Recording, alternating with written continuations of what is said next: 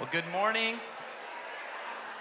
Welcome to New Life. My name is Nick, and uh, we'll be leading worship this morning. Um, but would you just stand up with me as I welcome you guys to New Life? Would you shake the hand of someone near you and introduce yourself as we prepare to worship?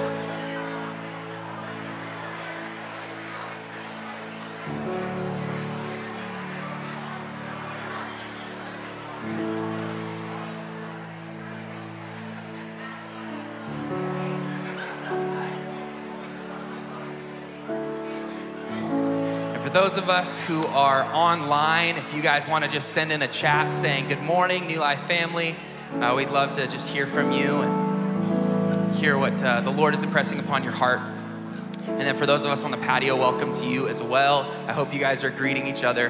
Um, as we prepare our hearts for worship this morning, I wanted just to, to speak to the obvious, right? We are living in a world where there is just a bunch of stuff going on. Um, there are wars and rumors of war. Um, we have uh, shootings and loss of life on our own soil, and there's so much tragedy. But this morning we gather nonetheless to worship a worthy God. Amen. Amen. And so as we as we spend some time singing a few songs together, I think that it's just important to remind ourselves of why we're here. This is really special. Like, there's not, you know, this this specific group of people. And, and how diverse our ages are, and how diverse, you know, our own our own thought processes are. There's something special about gathering on a Sunday morning and, and, and saying that Jesus, you are Lord, and you are worthy of our worship and our praise. Amen? Amen. And so we are worshiping a worthy God this morning. And so as we do that, let's just center our hearts on him this morning. And we want to we want to pray this prayer, a prayer for the people of God as we begin worship. This prayer says, open my eyes and I shall see. Incline my heart and I shall desire. Order my steps and I shall walk in the path of your commandments. O Lord God, be my God, and beside you let there be no other, none else, nothing else with you.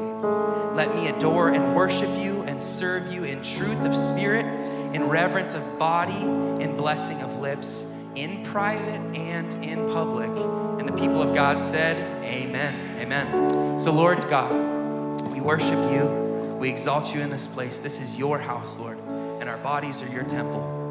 And so we just want to honor you with praise and worship. You and you alone are worthy of our praise. Let's begin our time of worship together. Amen.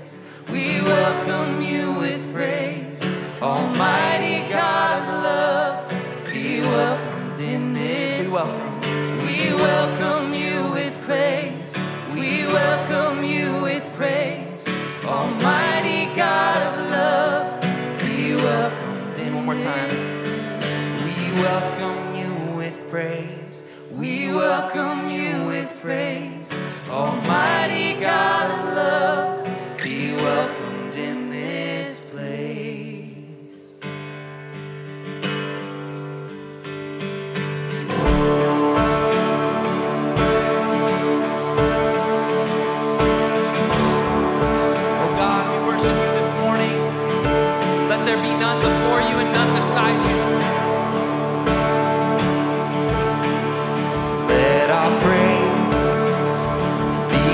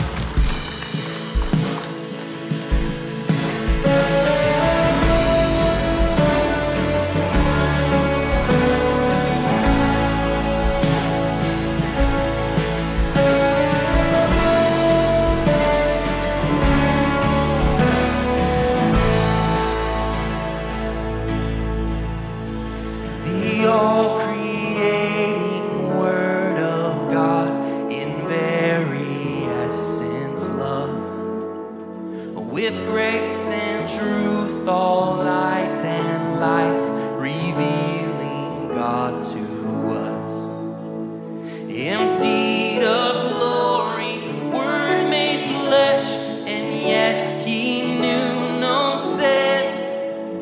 He came to show the Father's heart and bring us back to him. Blessing and honor,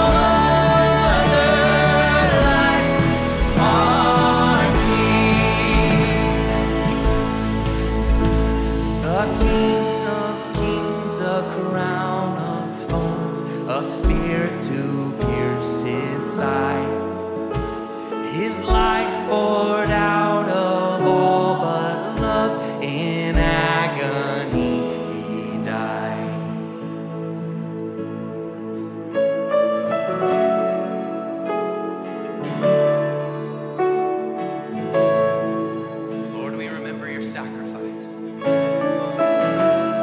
Thank you for your blood.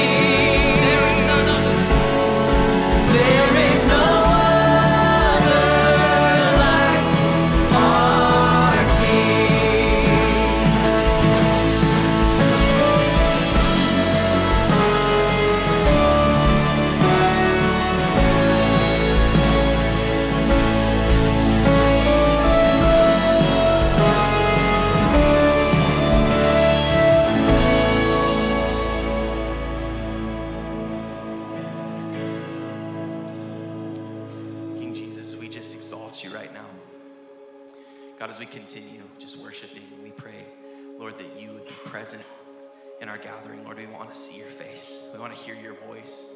And God, we just pray for fresh revelation even now.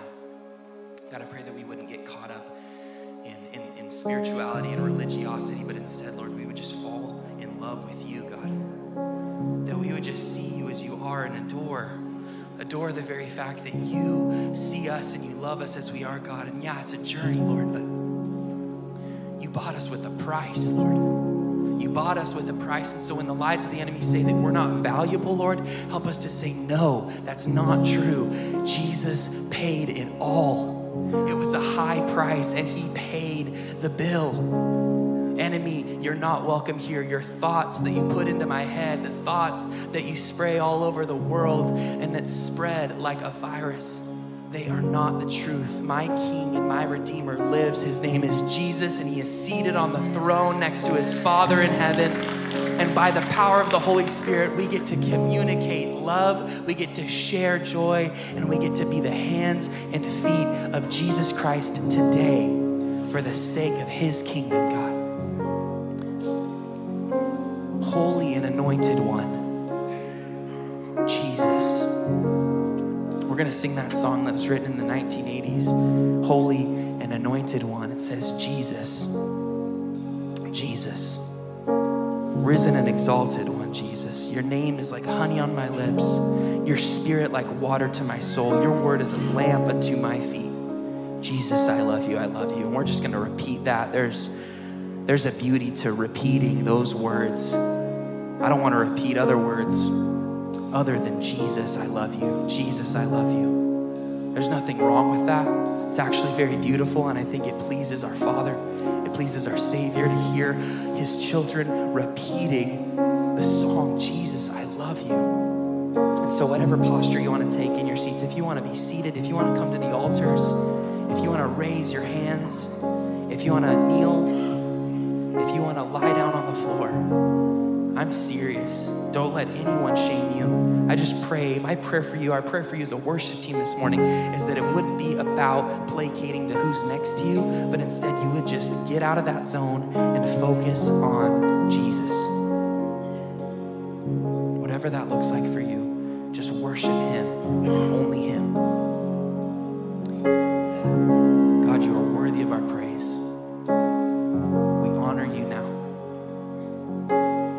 May this offering be pleasing to you.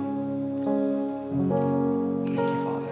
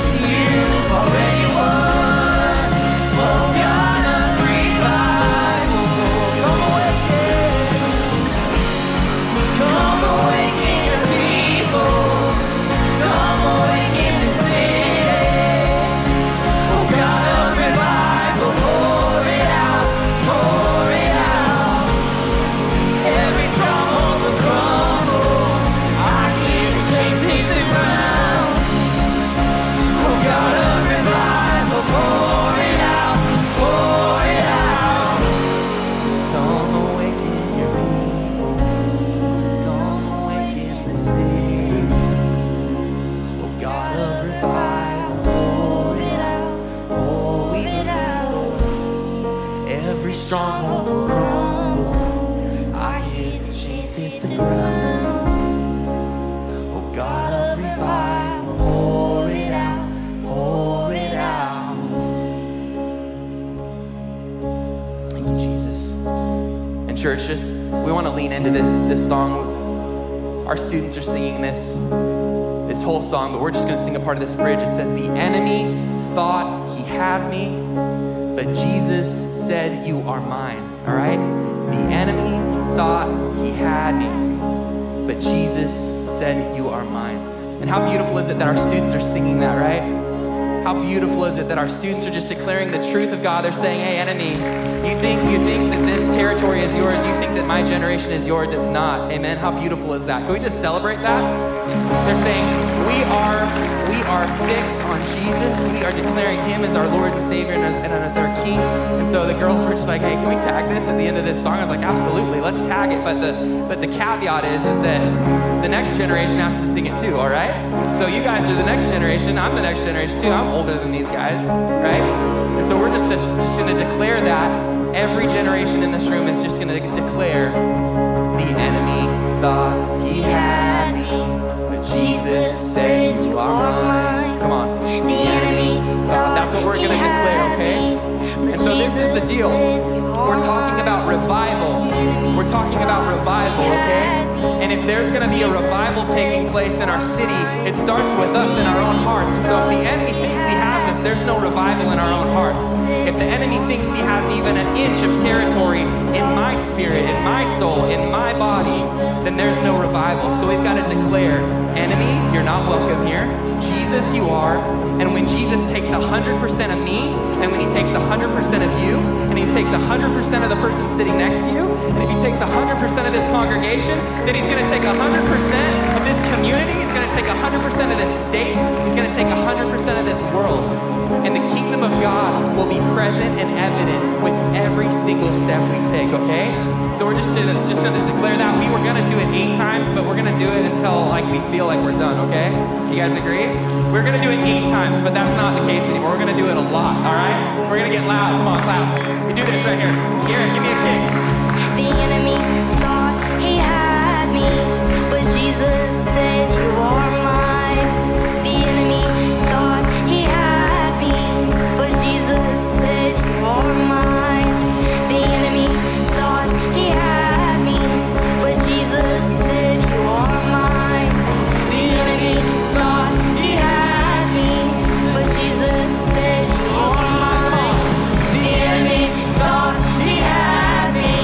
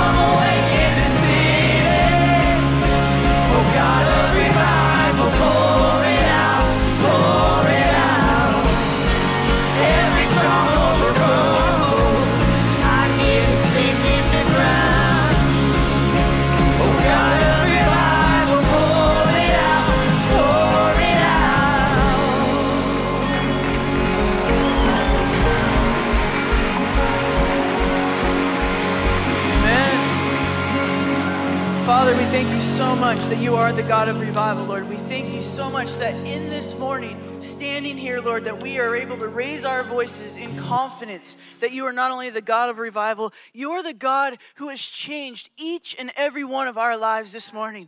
Thank you, Father, for never giving up on us.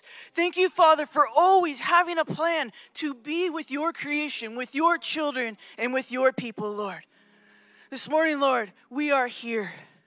We are opening our hands. We are opening our minds, our hearts, all of who we are, Lord, for you to come and fill us, to shape us, to be the people that you have created us to be, Lord. And then in that, Lord, we declare you are Lord everywhere we go. We want to see our city, this entire congregation, this world, Lord, call you Lord.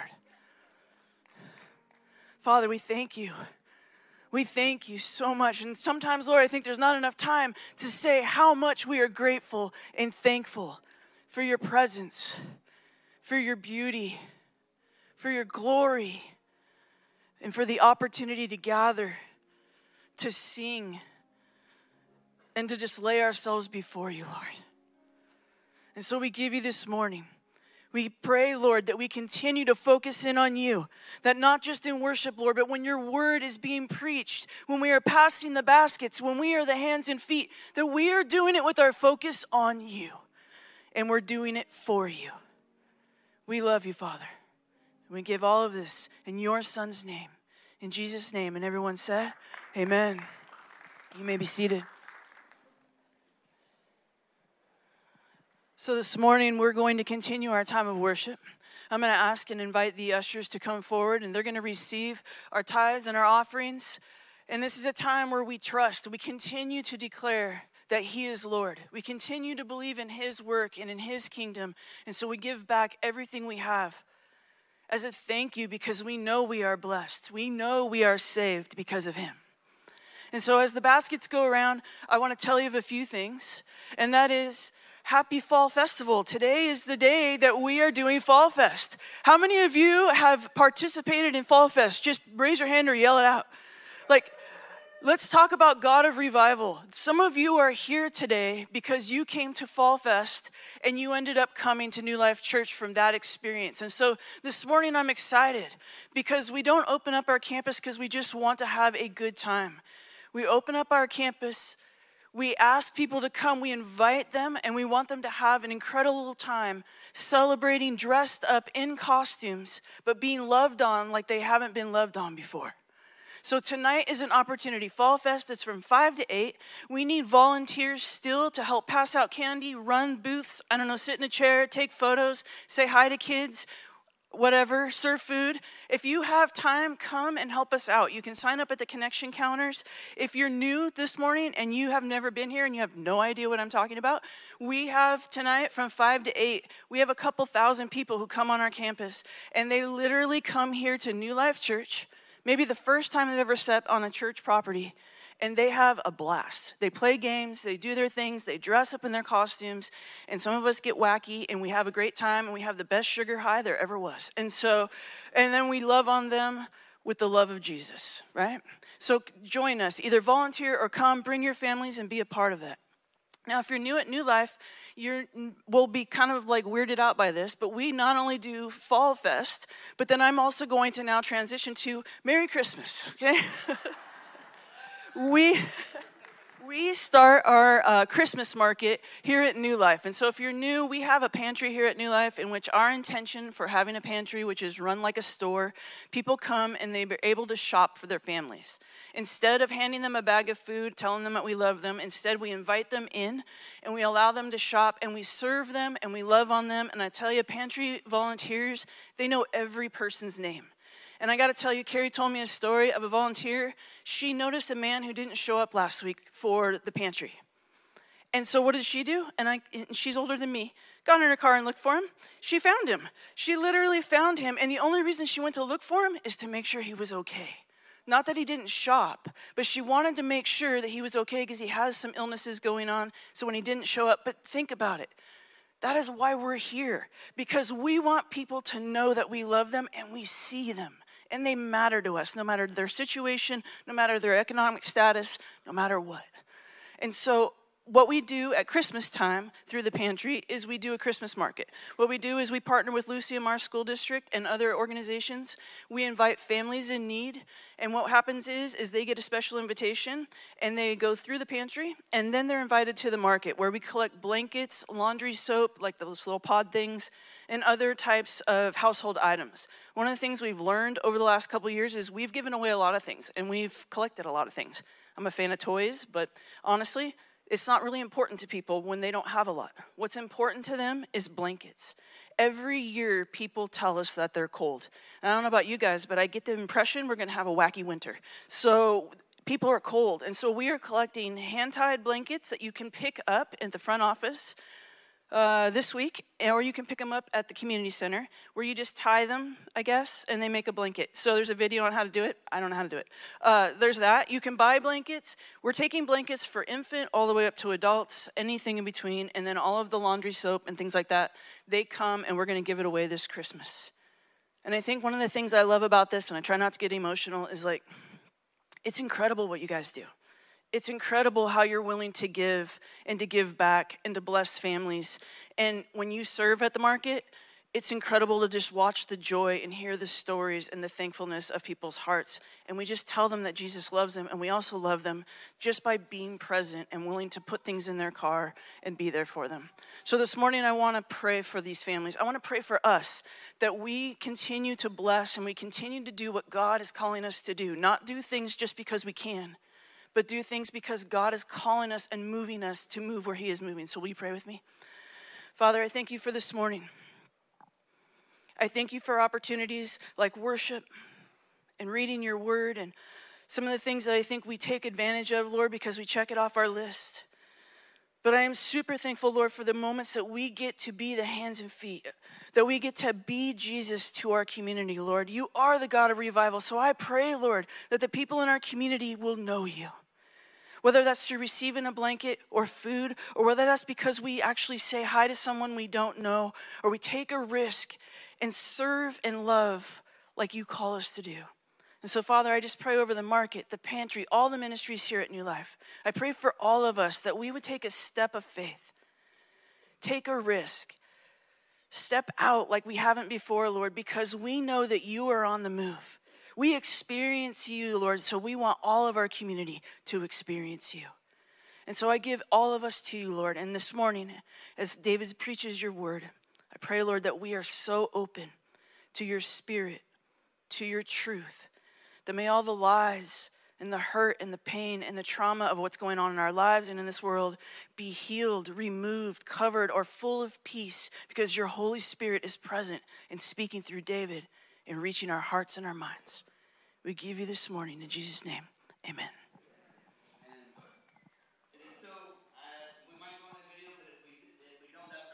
Um, hey, you know what? Uh, can we just give God some praise this morning for what he is doing, for who he is?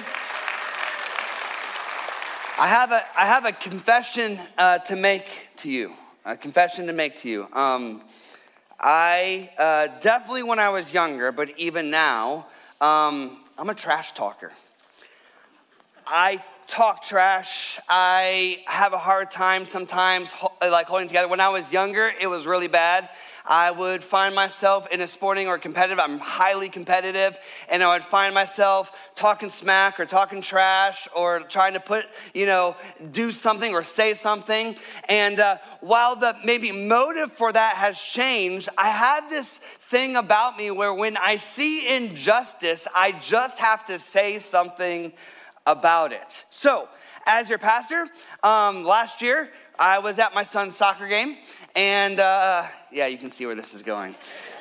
I was at my son's soccer game, and I'm, you know, I am usually just there to cheer and all of those things, and I see what I believe is uh, injustice. I apologize if you're a ref here today. I know you take all kinds of abuse and things of that nature when you are on the soccer field. I don't like being sometimes one of those parents. But when I see injustice take place, I have to say something about it. So we were down in Lompoc, and I felt like it was a little bit one-sided, and everybody was kind of saying something. But for some reason, I wanted to make sure that I got heard. So I, It got quiet, and then I said something. and I got our coach a yellow card. And I'm like, oh, my bad. and, Dana, and Dana looks at me and she says, Pastor David's going to get kicked out of the game if he's not careful. And I'm like, oh, no, oh, no. And, and it happens, right? I, I, and, and then, you know, I'd like to say that I've, I've grown. But then, and I have at some level, because the other night at the A G football game, one of our players who, who goes here, and I love this kid, one of their kids on the other team was trash talking him.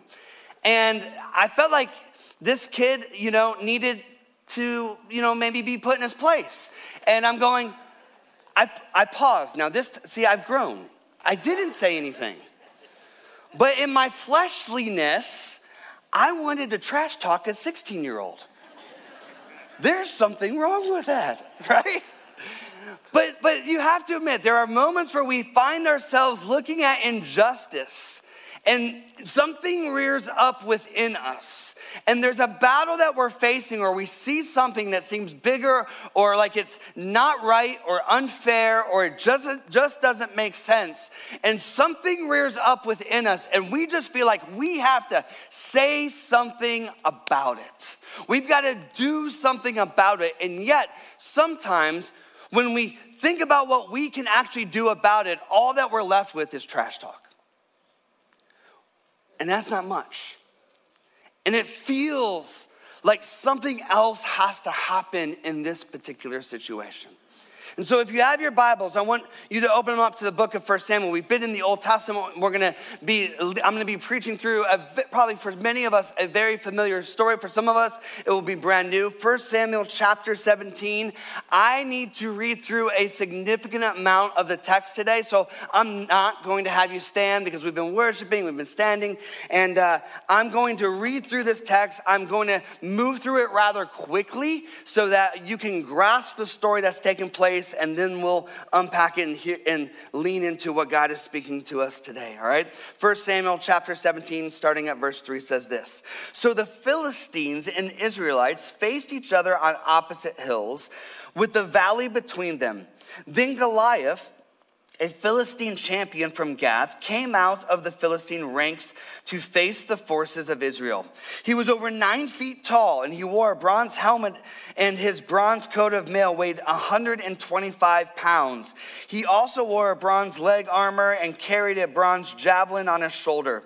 The shaft of his spear was heavy and, and as thick as a weaver's beam, tipped with iron, with an iron spearhead that weighed fifteen pounds. His armor bearer walked ahead of him carrying a shield. Goliath stood and shouted an, um, a taunt across to the Israelites. Why are you all coming out to fight? He called. I am a Philistine champion, but you are only the servants of Saul. Choose one man to come down here and fight me. If he kills me, then we will be your slaves. But if I kill him, you will be our slaves. I defy the armies of Israel today. Send me a man who will fight me. When Saul and the Israelites heard this, they were terrified and deeply shaken. Verse twenty-four. As soon as the Israelite army saw him, they began to run away in fright. Have you seen the giant? The men asked. He comes out every day to defy Israel. The king has offered a huge reward to anyone who kills him.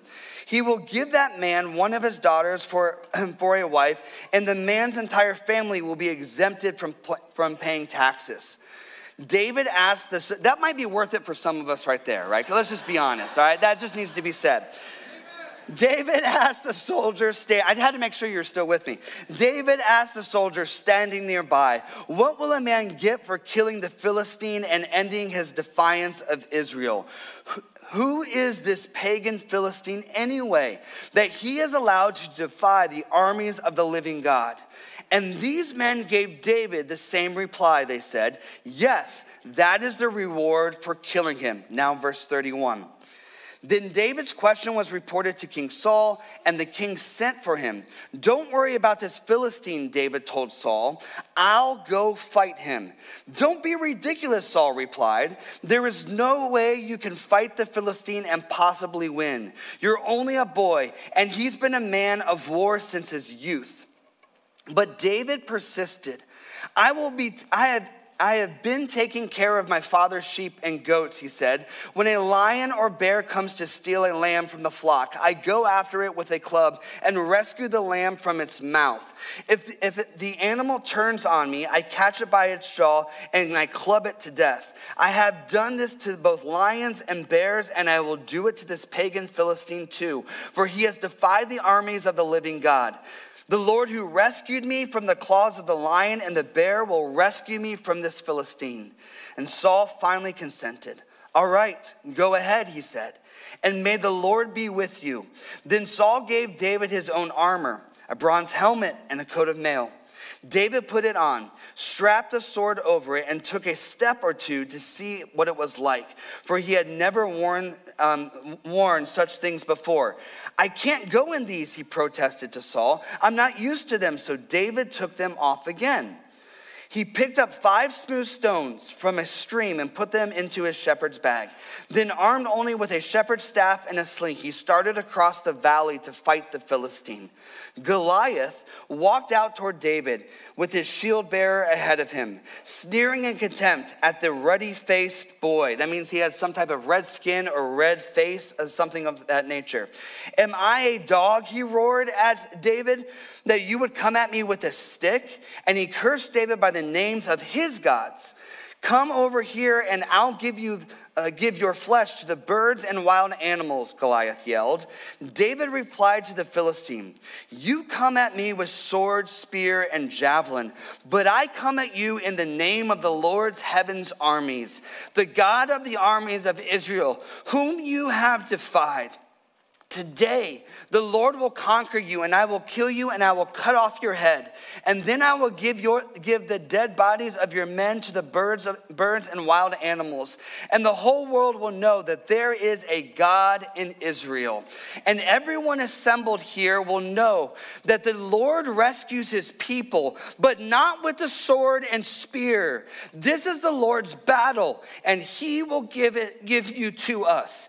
As Goliath moved closer to attack, David quickly ran out to meet him, reaching into his shepherd's bag and taking out a stone. He hurled it to, he hurled it with his sling and hit the Philistine in the forehead.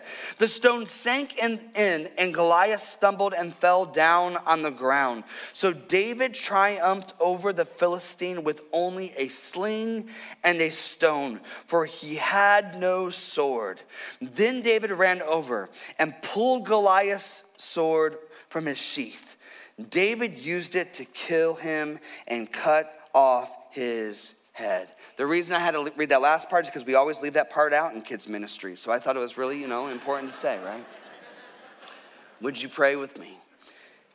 Gracious Heavenly Father, my prayer has been this week that what you have stirred in me through your Spirit, you would stir in us. And we ask these things in Jesus' name. Amen. I know that's a lot of text. And again, I know that some of you are familiar with the story, and for some, it's brand new. But I hope you sense the fear that was being wrestled with throughout that entire text. If I were to give you a definition for fear, it would say something like this. Fear arises, fear arises when we have uncertainty about our resources in the face of danger. Fear arises when we have uncertainty about our resources in the face of danger. Now, I want to pause here for a moment because I think there's actually two types of fear that we need to address. There is wise fear and there is foolish fear. Wise fear is a built-in alarm system that God has knit into us to help us recognize when something is unsafe, and it actually keeps us safe. So when we have a healthy sense of fear, we recognize when we're in a toxic situation. When we have a healthy sense of fear, we recognize, hey, you know what? Maybe I shouldn't just walk out onto the one oh one in speeding traffic, blindfolded, and act as if somehow that makes sense. And so there's this healthy sense of fear that we have. And I'm, when I refer to that today, I want to talk about kind of the wise fear or the wisdom of fear that, that God has given us. But then there is also what I want to refer to as foolish fear. And foolish fear is how the people of God respond when they feel that they are helpless because God is either not enough or can't be trusted. Foolish fear, let me say this again, is the fear that we experience and the fear, fear that we feel when we believe that God is not enough or that God cannot be trusted. And what you have happening within this text is actually both of those fears are being exposed throughout this narrative. Both of those fears are coming to the surface. Goliath exposed wise and foolish fear. If you read the story and you don't have a sense of some wise fear along the way, then you're missing what is actually the, the gravity of the situation that has actually taken place. Goliath is legit. He is a legit danger. He's over nine feet tall, and he is a warrior, but not just any warrior. He is a champion. He has I mean, just read the description, or, or hopefully you, you heard the description. His coat of mail was one hundred twenty-five. Man, I, I'm like, when I was like eighteen years old, I was barely one hundred twenty-five pounds. Like, like, like his javelin, his coat of mail, he had a Uh, shield bearer in front of him. So before you even get to the nine foot tall guy, you got another warrior in front of him.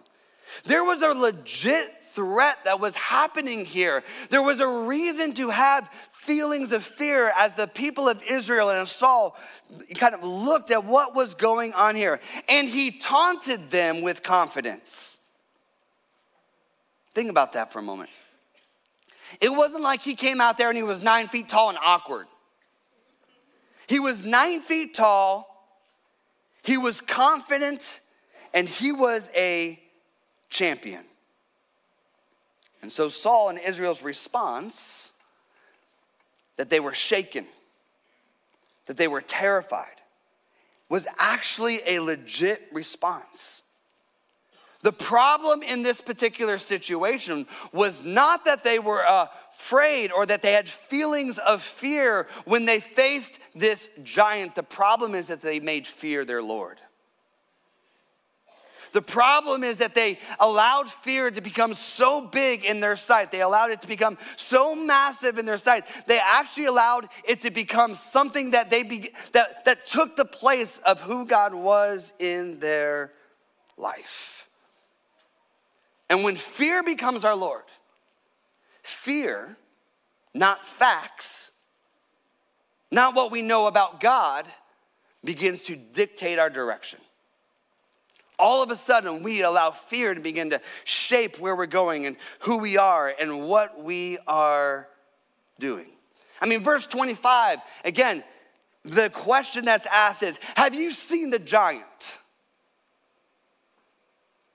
It is consuming these individuals, the size of who Goliath is and, and what he is capable of doing and, and his armor and the threat that it's not just Goliath versus the Israelite army. It's Goliath saying, bring out one person. Who's going to be that? Who's going to step forward? Now, you would think that maybe Saul would have stepped forward. We learn in Scripture, other places, that it says he was a foot, foot taller than any other Israelite. So you would think that the, the biggest man around would have stepped out, but that's not what happens. Because in that moment, Saul had allowed fear to become his Lord. Bigger than who he understood God to be. And so, yeah, the feelings of fear to a legit threat or danger. That's not sin. It's part of being human. But allowing that fear to become Lord is where we begin to move in a trajectory away from what God wants to do and towards things that can begin to dictate our lives other than God.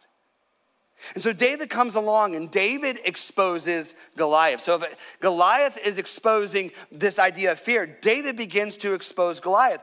Goliath is exposed when David hears Goliath taunting and coming at the people of Israel and coming at Saul. He's the trash talker. He's the one who's sitting there saying, you know what? I've come out here. I not only look intimidating, but I'm going to trash talk to you till you begin to feel emotionally intimidated.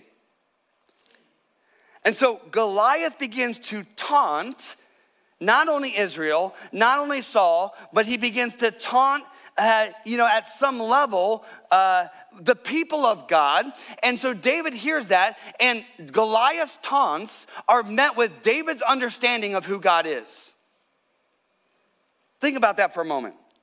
Goliath's taunts were met with David's understanding of who his God is. Is. David didn't hear, remember what it said in the text, David didn't hear that it was the giant versus Saul's servants. That's how the taunt was going. The taunt went something like this: I am Goliath, I am a champion, I am this, I am that, and you are just Saul's servants. That's what Goliath said, but that's not what David heard.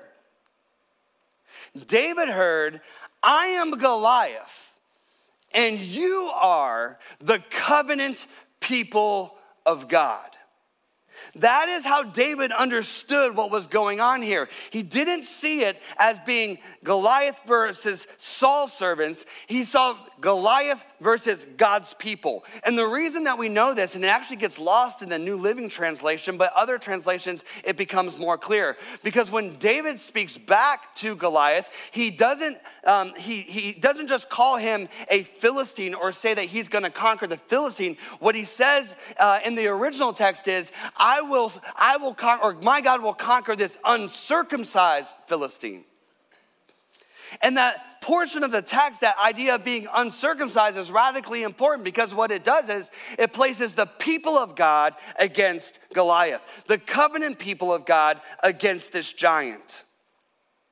And so no longer is it just, hey, we're servants of Saul. It is that we are the people of God. And what David knows is that Goliath is not Um, protected underneath that covenant. Goliath is not protected by God, but the Israelites are. Third thing that we see here, David reveals God's resources. There's a shift in perspective. Saul and the people of Israel, they left God out of the battle. They begin to They forget that God is a part, that he is their God and they are his people. And because they forget that, all of a sudden they remove God from the battle, and all that they can see is the, uh, the size of Goliath and the armor of Goliath and the taunting of the giant. That's all that they can see. And they aren't bringing the resources of God into this. And you know what? I think sometimes, I know that for myself, and I know that I've, you know, as I've talked to other people, we do the exact same thing. We leave God out of the battle. Here's how it happens. We see this giant before us, or we see something that is, that is um, uh, sparking fear within us. And when that sparks fear within us, we, the reason we fear is because we're like, we don't have the resources to go against it. I don't have the resources to go against this broken relationship. I don't have the resources to go against cancer. I don't have the resources to, to battle this thing that is in front of me. But what we do is we pray to God here, and then we leave the resources of God in our prayer room, and we go out and we try to fight the battle. And there's a separation or a gap between our time spent with God and what we hear about him and what we experience in him here, and what when we go out and we face the giant. But that's actually not what David did. David not only knew about the resources of God, but he brought those resources into the battle.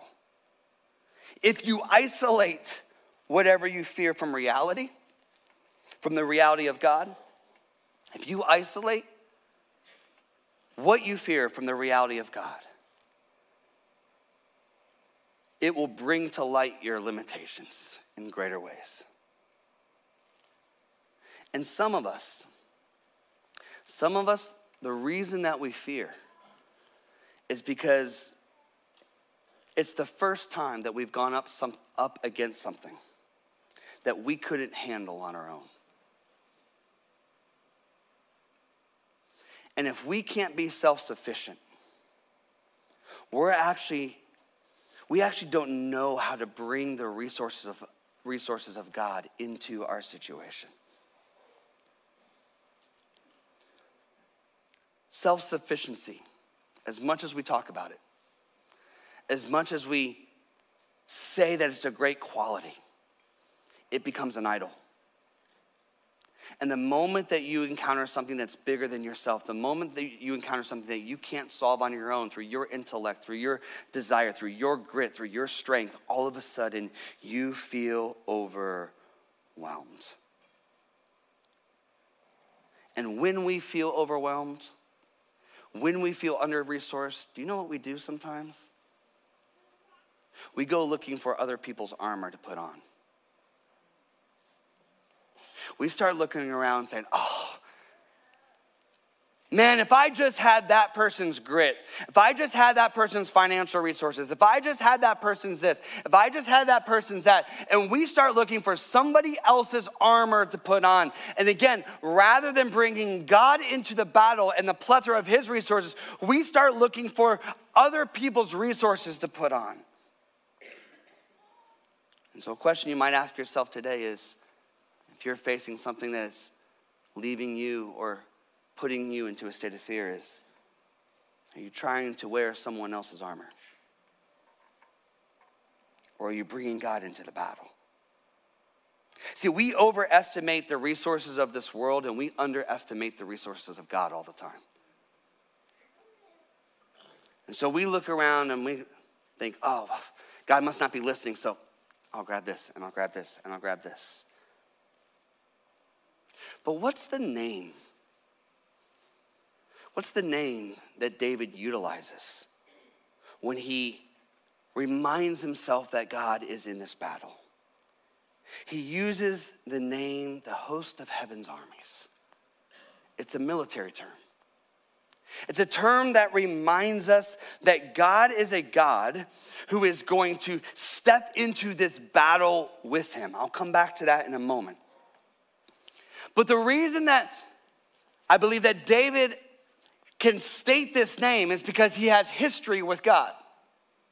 He has seen God step into battles before. In fact, when Goliath steps out there, he doesn't bring out Saul's resume or, Israelite, or Israel's resume. He doesn't put on the armor and say and pound his chest and say, look at my armor. You got yours, I got mine. He brings out God's resume in David's life. And he starts to point to it. And he says, you know what? I've beaten the lion and I've beaten the bear. Not because of my strength, but because of what God has done through me.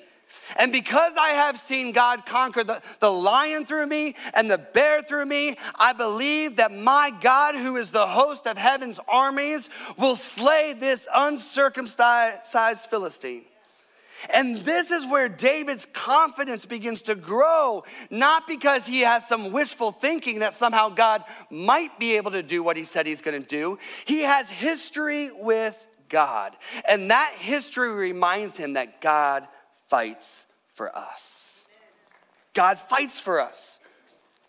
Now, we like to focus in on the outcome, right? That's our tendency. Like some of you right now are thinking about giants in your life and maybe even people in your life. Man, I wish I could slay them with a sling.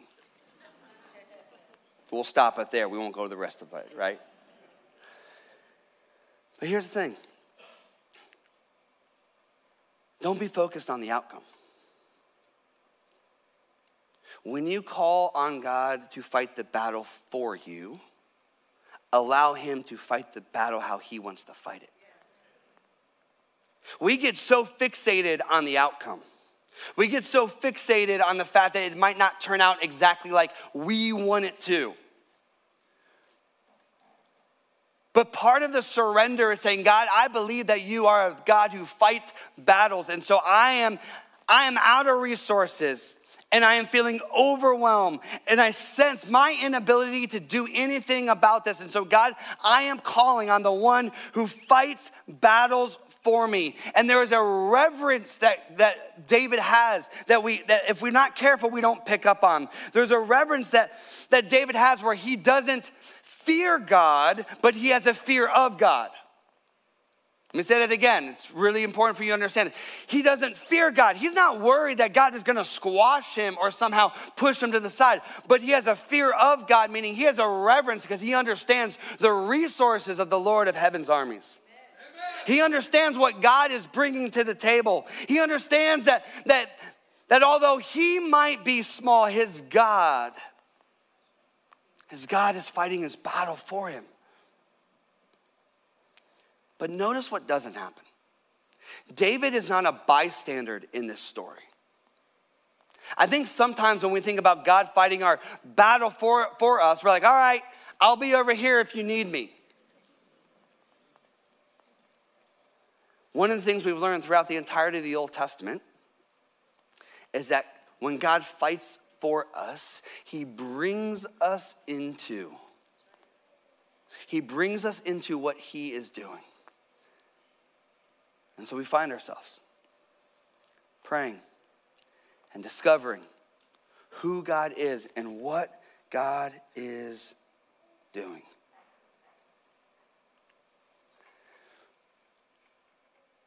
When you think about your life, when you think about what you're going through, when you think about the things that are happening and the circumstances around you, are you allowing God to fight that battle for you? Are you allowing, are you bringing him into this circumstance? Are you bringing him into what is happening? Or are you simply saying, you know what? I can't do anything about it. And it doesn't seem like God wants to do anything about it either. I want you to bow your heads and close your eyes for a moment.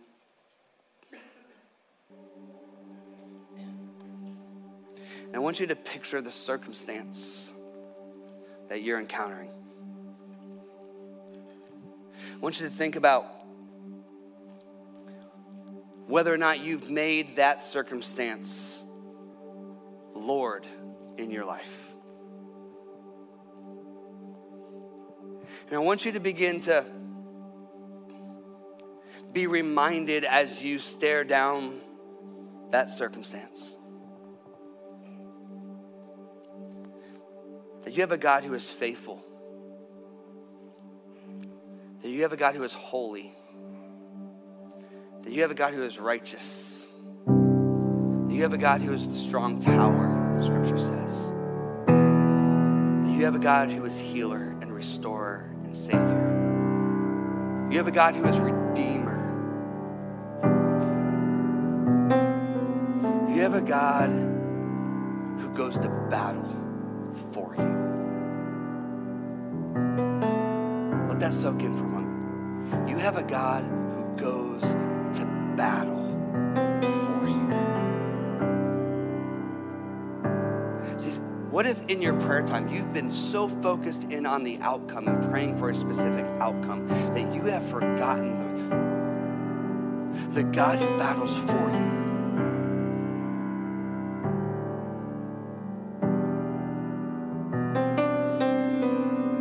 At the beginning, I was a trash talker. One of the reasons I could be a trash talker is because I had a crew behind me. And I knew they had my back. I'm not saying that's great. What I'm saying is, you're not alone. The Lord of heaven's armies is with you. And you, as one who has been bought with the blood of Christ, you are one of his children. You are one of his covenant people. And as overwhelming as the circumstance that you face might feel, your God will battle for you. Your God will battle for you.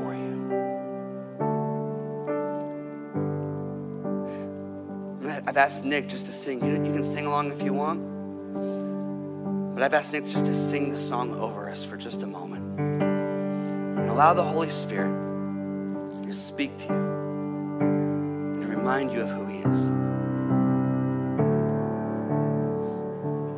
This is how I fight my battle. This is how I fight my battle.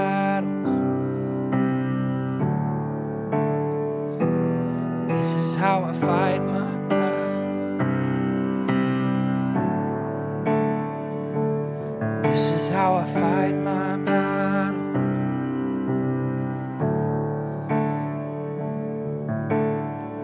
It may look like I'm surrounded, but I'm surrounded by you. Lean in that, church. Lean into that. It may look like I'm surrounded, but I'm surrounded by you. It may look like I'm surrounded, but I'm surrounded by you. It may look like I'm surrounded, but I'm surrounded by you, Lord. It may look like I'm surrounded, but I'm surrounded by you. It may look like I'm surrounded, but I'm surrounded by you. This is how I fight my battle. This is how I fight my battles. This is how.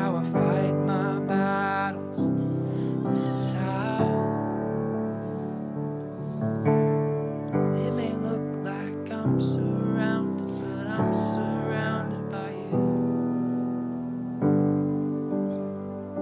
And so, God, as we come to you today, we call on the Lord of heaven's armies, the Lord of hosts, the God who fights our battles. Sometimes, God, we need, we call on you because you are a healer and restorer. Sometimes we call on you because you are the forgiver. You are the one who brings salvation. But today, God, I imagine that there are people that are gathered here today that what they need is a is the God who fights our battles for us, who goes ahead of us, who brings his resources into a situation. And so, God, we're not praying for outcomes right now. We're praying for your presence. We're praying for your presence in that situation. We're praying for your presence in, in homes and houses and hospital rooms. We're praying for your presence as people are walking up to and facing some of the biggest giants and circumstances that they have ever faced in their life.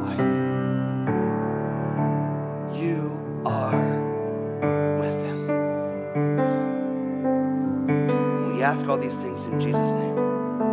Amen. Amen. Would you stand with me this morning?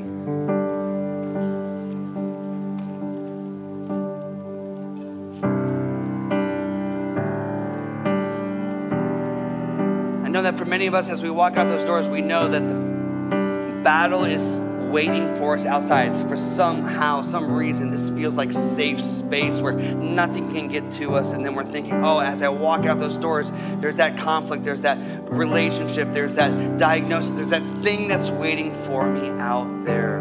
But be assured of this, that the God of heaven's armies is with you. So as you go, may your eyes be fixated on him. In the name of the Father, Son, and Holy Spirit, amen and amen. Grace and peace to you.